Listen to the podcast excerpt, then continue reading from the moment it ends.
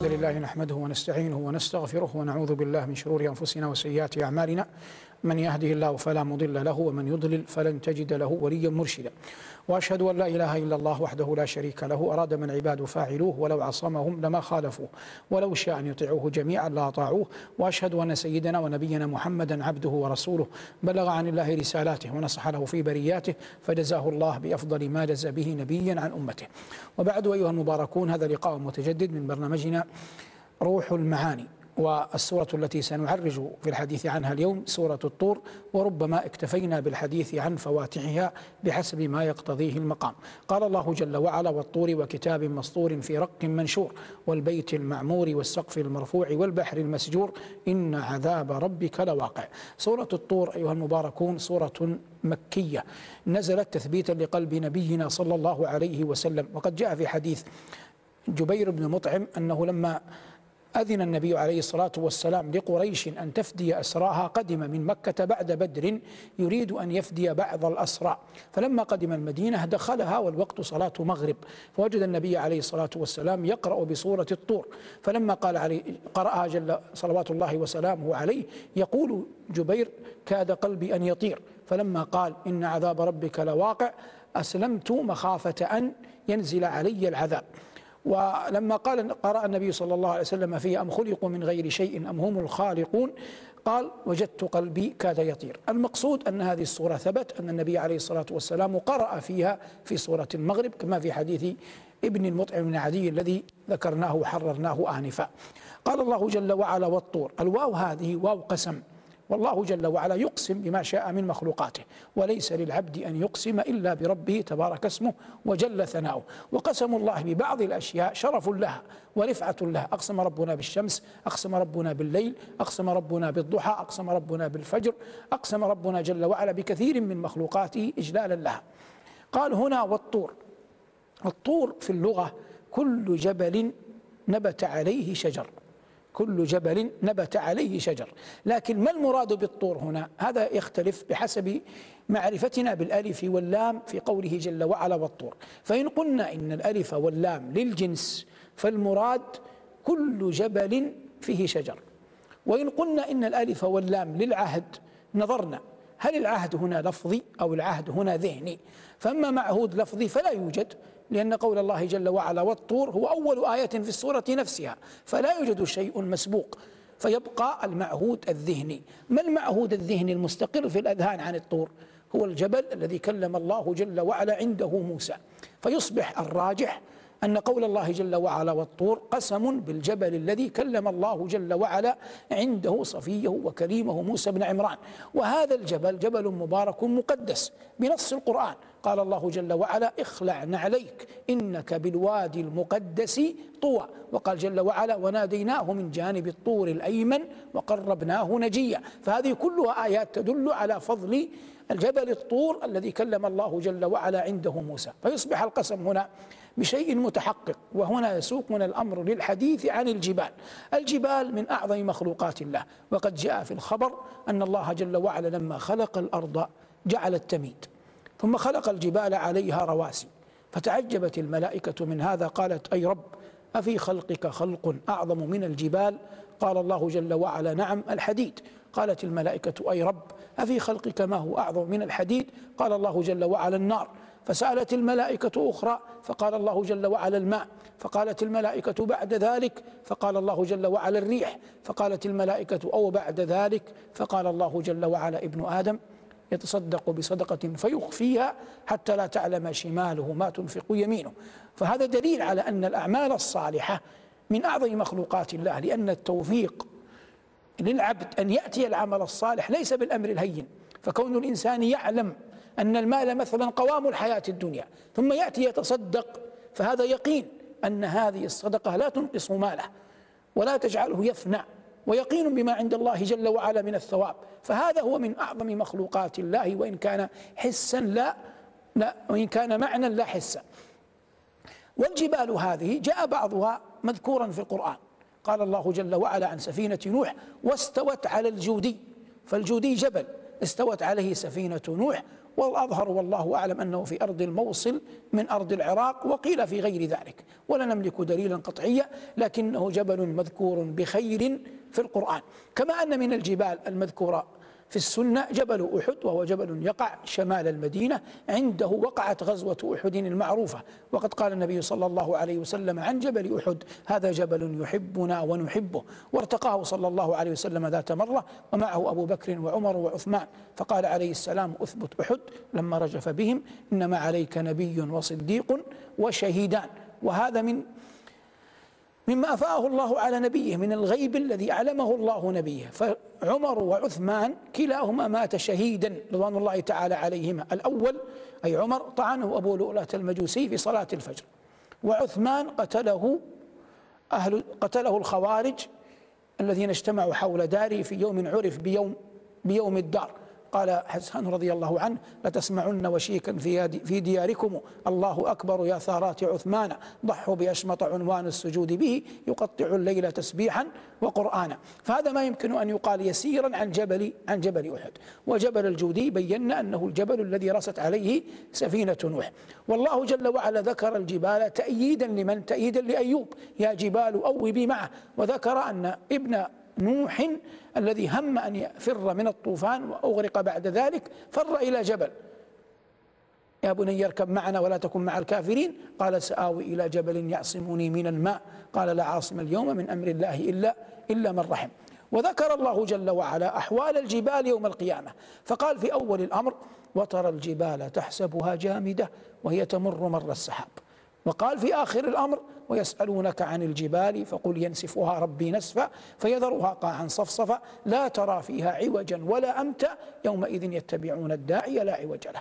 بينهما أخبر جل وعلا أنها تسير وأنها تصبح كالعهن المنفوش وهذا كله من أحوال وتبدل الدنيا قبل حلول يوم القيامة. يضطرب العالم السفلي ثم يضطرب العالم العلوي. هذا ما يتعلق بقول الله جل وعلا والطور وقلنا إنه الجبل الذي كلم الله عنده موسى. قال الله بعدها وكتاب مسطور في رق منشور. ذهب بعض أهل العلم إلى أن المراد به القرآن العظيم. وهذا ليس ببعيد. لكنني أذهب وأرجح أن يكون المقصود بالكتاب هنا التوراة لقرينتين. القرينة الأولى أنه مذكور بعد الطور. والطور جبل ارتبط بالكليم موسى. والتوراة كتاب أنزل على موسى.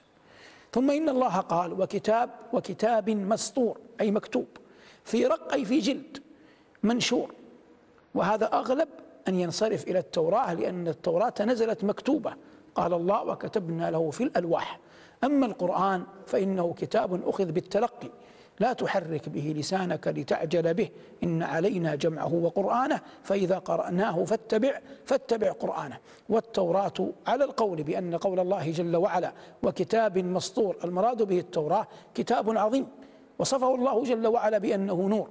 أنزله الله تبارك وتعالى على الكليم موسى بن عمران وأنزل بعده الإنجيل على عيسى بن مريم وأنزل القرآن وجعله مهيمنا على الكتب التي قبله على قلب نبينا صلى الله عليه وسلم.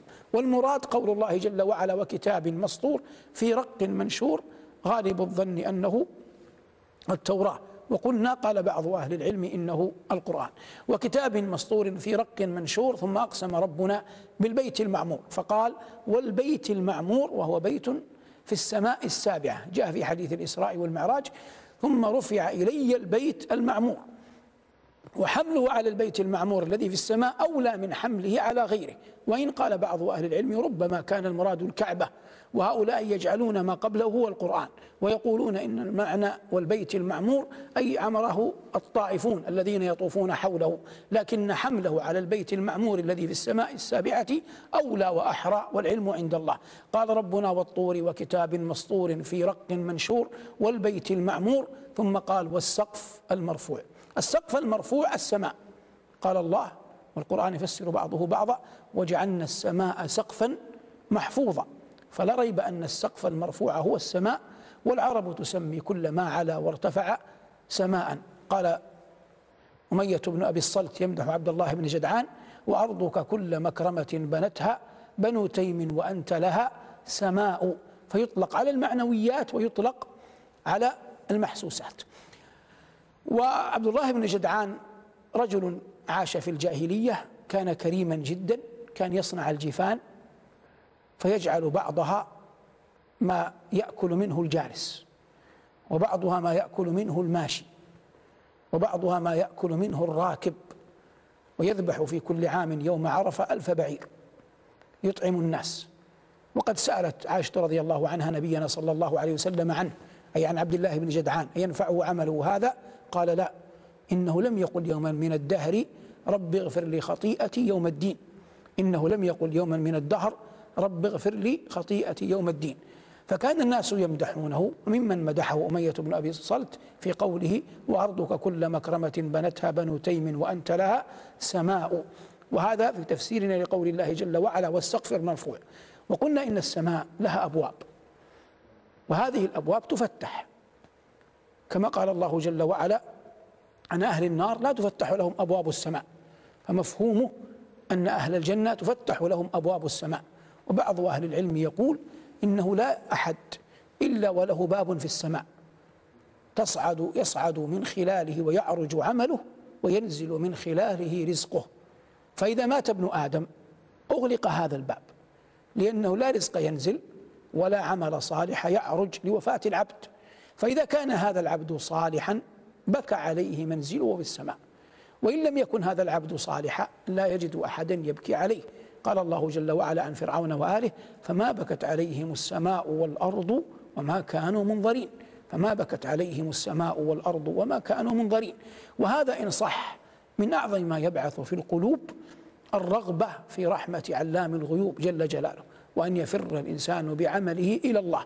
كما أن هذه السماء جعل الله جل وعلا فيها الرزق. قال ربنا وفي السماء رزقكم وما توعدون. وجعل الله جل وعلا فيها الشمس والقمر نورا وضياء كما أخبر ربنا في غير ما آية من كلامه العظيم. والمقصود أن الله أقسم بها قال والسقف المرفوع. ثم قال ربنا والبحر المسجور. مسجور بمعنى موقد نارا وهذا يكون إذا دنا دنت الساعة. قال الله جل وعلا وإذا البحار سجرت أي أوقدت. وإذا البحار سجرت أي أوقدت. فقول الله جل وعلا والبحر المسجور حال قسم بالبحر حال كونه قد توقد نارا. قسم بالبحر حالة كونه توقد نارا. والبحر من أعظم مخلوقات الله. ظهورا. والله جل وعلا خوف عباده منه. قال وإذا مسكم الضر في البحر ضل من تدعون إلا إياه فلما نجاكم إلى البر أعرضتم وكان الإنسان كفورا. ولم يثبت أن نبينا صلى الله عليه وسلم ركب البحر أو شاهده لكن البحر ارتبط بحياة بعض الأنبياء. ارتبط به نوح في قضية الطوفان وارتبط في يونس أن الحوت ابتلعه وارتبط في موسى عليه السلام أن البحر انفلق له وفي كل له آية. من هؤلاء الأنبياء والرسل الذين ارتبطت حياتهم بالبحار. أما نبينا عليه الصلاة والسلام فلم يرتبط شيء من حياته بالبحر وفي عهد الصديق والفاروق لم يكن هناك غزوة بحرية للمسلمين للمؤمنين. وحاول عمرو بن العاص رضي الله عنه أن يقنع عمر بن الخطاب بأن يغزو المسلمون عن طريق البحر. فقال عمر لعمر صف لي البحر وكان عمرو بن العاص بليغا فوصف البحر وصفا بليغا جعل عمر يزداد خوفا منه. قال لا يسألني الله أنني حملت مؤمنا عليه. مع أن النبي عليه الصلاة والسلام قال لما ذهب إلى بيت أم حرام بن ملحان وغفى غفوة قال عرض علي رهط من أمتي. ووصفهم وصفا بليغا ثم قال يركبون ثبج هذا البحر غزاة في سبيل الله. ولا يبعد أن يكون عمر قد بلغه هذا الحديث. ومع ذلك هاب وخاف رضي الله عنه أن يتحمل ذمة أن يركب المؤمنون البحر. فلما كان زمن أمير المؤمنين عثمان بن عفان رضي الله عنه أذن للمؤمنين أن يغزوا عن طريق البحر. فكانت وقعة ذات الصواري وانتصر المسلمون فيها فكان ذلك أول دخول حربي للسفن في معارك المسلمين.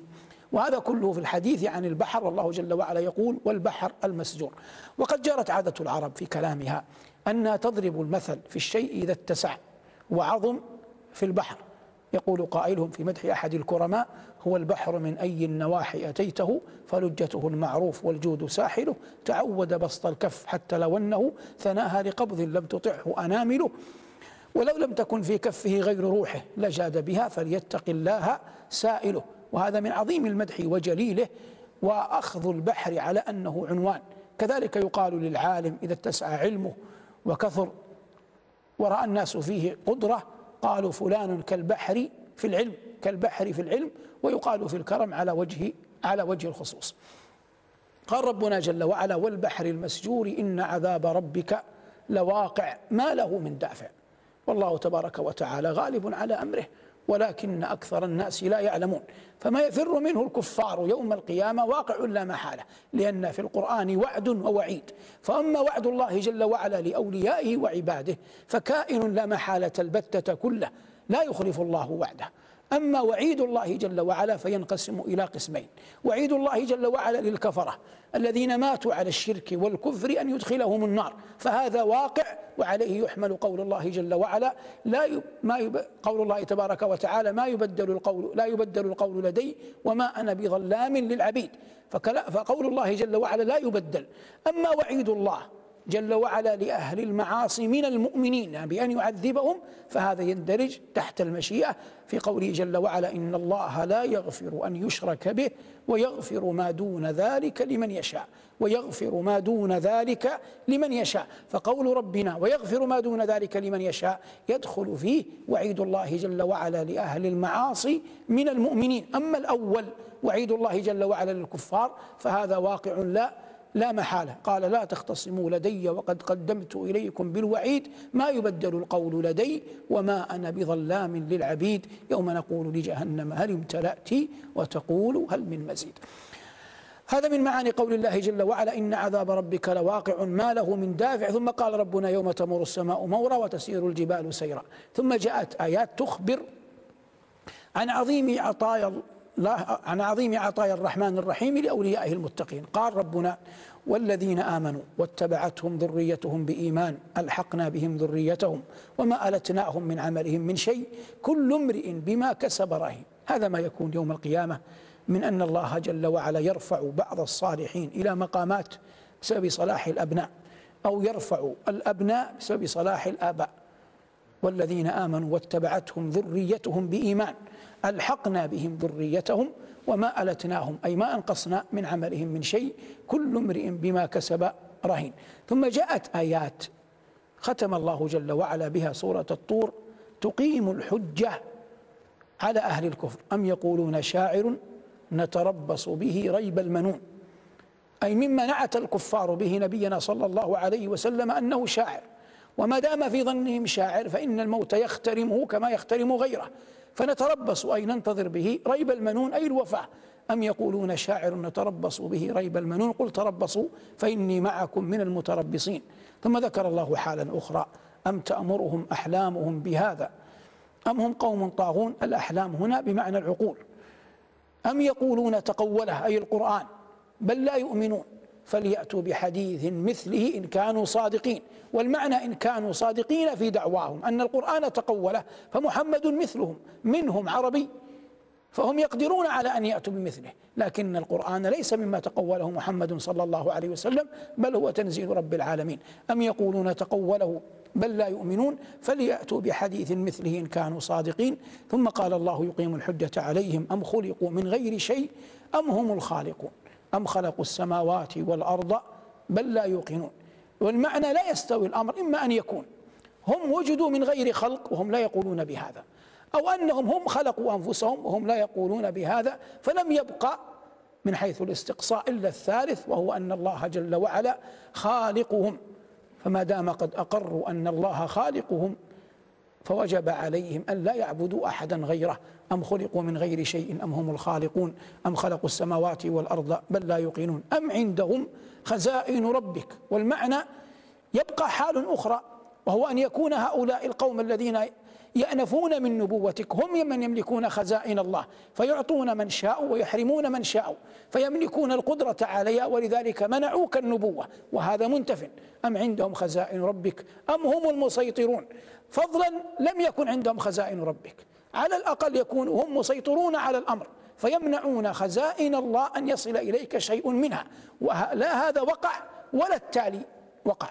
قال الله جل وعلا أم عندهم خزائن ربك أم هم المسيطرون أم لهم سلم يستمعون فيه؟ فليأتي مستمعهم بسلطان مبين. تبقى من الأحوال أن يكون لهم قدرة أن يرقوا في السماء. فينظروا في جبرائيل وهو يوكل إليه الأمر أن يأتيك. فيسترقون السمع ويقيمون الحجة ويمنعون فضل الله جل وعلا عليك وهذا هو الآخر. منتف كذلك؟ أم لهم سلم يستمعون فيه؟ فليأتي مستمعهم بسلطان مبين. أم له البنات ولكم البنون؟ كانوا ينسبون لله جل وعلا البنات مع أنهم يأنفون إذا رزقوا بابنه. قال الله جل وعلا وإذا بشر أحدهم بالأنثى ظل وجهه مسودا وهو كظيم يتوارى من القوم من سوء ما بشر به أيمسكه على هون أم يدسه في التراب؟ ألا ساء ما يحكمون؟ قال ربنا في الطور أم له البنات ولكم البنون أم تسألهم أجرا؟ فهم من مغرم مثقلون. أي ربما يمنعهم من أن يتبعوك أنك تدعوهم إلى الدين مقابل أجر فهم يخافون المغرم يخافون الدين يخافون العطاء وهذا لم يقع. فالله جل وعلا قال لنبيه أن يقول لهم قل لا أسألكم عليه أجرا إلا المودة في القربى. فقال الله جل وعلا هنا أم له البنات ولكم البنون أم تسألهم أجرا فهم من مغرم مثقلون أم عندهم الغيب فهم يكتبون وقطعا ليس عندهم من الغيب شيء. ومسألة الغيب يعرف الإنسان أنه له أحد لا أحد يعلم الغيب إلا الله من وجوه متعددة في القرآن. منها أن خليل الله إبراهيم على رفيع درجته لم يعرف أن الملائكة الذين جاءوا على هيئة رجال لم يعرف أنه ملائكة. وأعظم منه أن الله جل وعلا قال لنبيه ومن أهل المدينة مردوا على النفاق لا تعلمهم نحن نعلمهم. فقد كانوا يعيشون في مدينته ويفدون إلى مسجده ويأكلون من طعامه ومع ذلك لم يكن صلى الله عليه وسلم يعلم أنهم منافقون. هنا قال الله جل وعلا أم لهم الغيب فهم يكتبون؟ ثم قال أم يريدون كيدا فالذين كفروا هم المكيدون. الكيد يطلق في الخير ويطلق في الشر بخلاف المكر. ولهذا نسبه الله إلى نفسه. قال الله جل وعلا كذلك كدنا ليوسف وهو إرادة الضر بالغير خفية. هذا معنى الكيد. فالله جل وعلا يقول هنا أم يريدون كيدا؟ فالذين كفروا هم المكيدون. أم لهم إله غير الله؟ سبحان الله عما يشركون. فليس لهم ولا لغيرهم إله غير الله. ثم بين جل وعلا بعضا من عتوهم واستكبارهم قال وإن يروا كسفا أي قطعا وإن يروا كسفا في السماء ساقطا يقولوا سحاب مركوم. وإن يروا كسفا من السماء ساقطا يقولوا سحاب مركوم. لأن العناد والجبروت الذي في قلوبهم يجعلهم يأنفون أن يقبلوا الآيات. فأوصى الله جل وعلا نبيه بأن, يقول بأن قال له فاصبر لحكم ربك فإنك بأعيننا أي في حفظنا وكلائنا. وسبح بحمد ربك حين تقوم ومن الليل فسبحه وإدبار النجوم. التسبيح هنا بمعنى نوافل الصلوات. فإما يحفظ الله جل وعلا به عبده الإكثار من الصلوات فبها يحفظ الله جل وعلا من يشاء من أوليائه. وأمر الله جل وعلا نبيه عليه الصلاة والسلام بالصبر وقد كان عليه السلام إمام الصابرين للخلق جميعا على رغم عظيم الأذى وشديد ما ناله من كفار قريش. هذا على وجه الإجمال أيها المباركون سورة الطور وقد بينا أنها سورة مكية ثبت الله جل وعلا بها قلب نبيه صلوات الله وسلامه عليه. أما بدء القسم فيها فالقرآن على أضرب. فواتح الصور على أضرب. فبعضه استفتح بالقسم كقول الله جل وعلا والطور والشمس والفجر والليل والضحى. وبعضه يستفتح بأداة الشرط. إذا السماء انشقت إذا السماء انفطرت إذا الشمس كورت إذا زلزلت الأرض زلزالها. وبعضه استفتح بالآية الخبرية. قد أفلح المؤمنون اقترب للناس حسابهم فهذه جمل خبرية. وبعض آيات القرآن استفتح بالدعاء. ويل لكل همزة لمزة. ويل للمطففين. فهذا من مما استفتح الله جل وعلا به كلامه. واستفتح الله جل وعلا خمس سور من القرآن بحمد ذاته العلية. قال ربنا في الأنعام الحمد لله الذي خلق السماوات والأرض وجعل الظلمات والنور. وقال ربنا في الكهف الحمد لله الذي أنزل على عبده الكتاب ولم يجعل له عوجا. وقال في فاطر الحمد لله فاطر السماوات والأرض. وقال كذلك في سبأ الحمد لله. هذه الأربع تتقدمهن سورة الفاتحة. قال الله جل وعلا الحمد لله رب العالمين. وافتتح الله جل وعلا بعض السور بالتسبيح. وهذا التسبيح ورد على تصرف الكلمة الأربع. ورد مصدرا ورد فعلا مضارعا وورد فعل أمر ماض وورد فعل أمر. قال الله جل وعلا سبحان الذي أسرى بعبده. وقال ربنا يسبح لله. وقال ربنا سبح لله. وقال ربنا سبح اسم ربك الأعلى. فجاء في الكلمة في تصريفاتها الأربع مصدرا وفعل أمر وفعلا ماضيا وفعلا وفعلا مضارعا والمقصود التنويه على بعض فواتح الصور ونحن نتكلم عن فواتح سورة عن فواتح سورة الطور. وهذه السورة المباركة فيها كذلك على على علاوة على ما ذكرناه بعض نعيم أهل الجنة. كيف أن الله جل وعلا أخبر فقال ويطوف عليهم غلمان لهم كأنهم لؤلؤ مكنون فأقبل بعضهم أي بعض أهل الجنة فأقبل بعضهم على بعض يتساءلون قالوا إنا كنا قبل في أهلنا مشفقين فمن الله علينا؟ ووقانا عذاب السموم ثم ذكروا السبب الذي به رحمهم الله. وهو أصل من رحمة الله. إنا كنا من قبل ندعوه. إنه هو البر الرحيم. فمن يتأول القرآن إذا دعا يقول اللهم قيني عذاب السموم يا بر يا رحيم. اللهم قيني عذاب السموم يا بر يا رحيم. قال ربنا هنا إنا كنا من قبل ندعوه إنه هو البر الرحيم. قال العلماء وهذا يدل على أن أهل الجنة يوم القيامة يتذاكرون مجالسهم التي في الدنيا. بحسب أحوالهم. فمجالس أهل الدنيا التي يقضيها المؤمن اليوم إن كانت خيرا يتذاكرها المؤمن يوم القيامة. كما قال الله جل وعلا هنا عن أولياء الصالحين في أنهم في جنات النعيم ورغد العيش وطمأنينته إلا أنهم يتذكرون تلك الأيام الخ... تلك الأيام الخاليات التي كانت في الدنيا يقضونها في ذكر الله جل وعلا وطاعته وعبادته. والمؤمن خير من يعينه على طاعة الله رفقاء صالحون. وإذا كان الله جل وعلا أثنى على كلب لأنه اختار رهطا صالحين قال وكلبهم باسط ذراعيه بالوصيد فما بالك بغيرهم ممن تذكر بالله؟ رؤيتهم وتدل على الله صحبتهم الذين يدلون المؤمن على الخير. وقد جاء في الحديث ولا يأكل طعامك إلا تقي وهذا فيه ندب إلى أن يكون الإنسان يتوخى الرفقة الصالحة التي تعينه على طاعة ربه تبارك وتعالى. كما قلت هذه سورة الطور بإجمال أقسم الله جل وعلا فيها بجبل الطور الذي كلم عنده موسى. الطور ورد هنا من غير أن يقرن بالكلم مع موسى. وورد بأنه بأن الله كلم موسى عند جانب الطور الأيمن. لكن من بلاغة القرآن التي تبين علو كعب رسول الله صلى الله عليه وسلم عند ربه أن الله قال لنبيه في القصص وما كنت بجانب الغربي إذ قضينا إلى موسى الأمر. الآن الجهات الأربع اليمين الجهات الأربع الشمال والجنوب والشرق والغرب لا يتعلق بها فضل أما اليمين والشمال يتعلق بها فضل فاليمين أفضل أفضل من الشمال. لما كان القرآن يتكلم عن كلام الله مع موسى يحدد الجانب الأيمن. وواعدناكم جانب الطور الأيمن. وناديناه من جانب الطور الأيمن ليبين فضل موسى ورفيع مكانه. وأن الله جل وعلا كلم موسى عند الجانب الأيمن من الطور. لكن هذا القول لم يأتي في سورة القصص عند الإخبار عن نبينا عليه السلام. لما؟ لأن الله جل وعلا لم يرد أن ينفي أن ينفي اليمنى عن رسوله.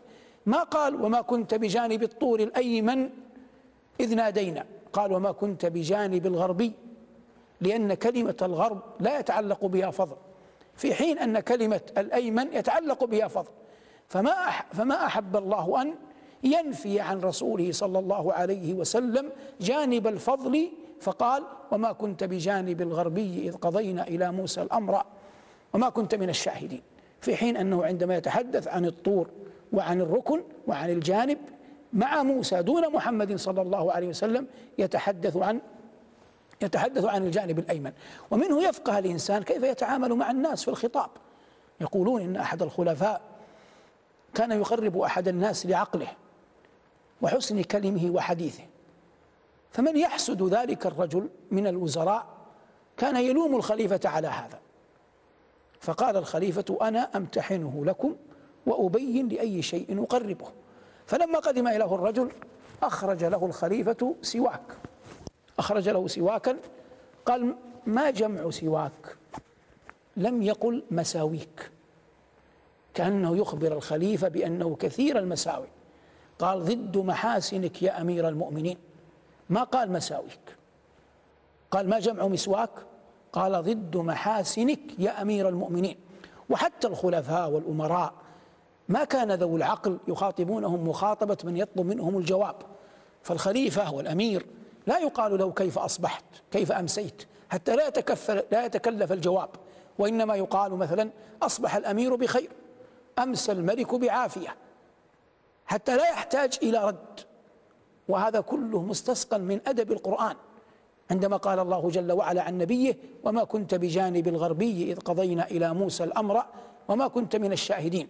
وكلما صاحب الناس الإنسان الناس خاصة من كان رفيع المقام منهم ينبغي أن يرزق حظا من الأدب في الكلام فالخطاب مع الوالدين غير الخطاب مع القرين والخطيب والخطاب مع القرين غير الخطاب مع غيره. ولهذا لما كان هارون الرشيد يقدم أحد وزرائه جاء أحد أبناء الوزراء من غير ذلك الوزير. فقال له أمير المؤمنين والطعام بين يديه هل أكلت معي؟ فقال لا حاجة لي بالطعام يا أمير المؤمنين.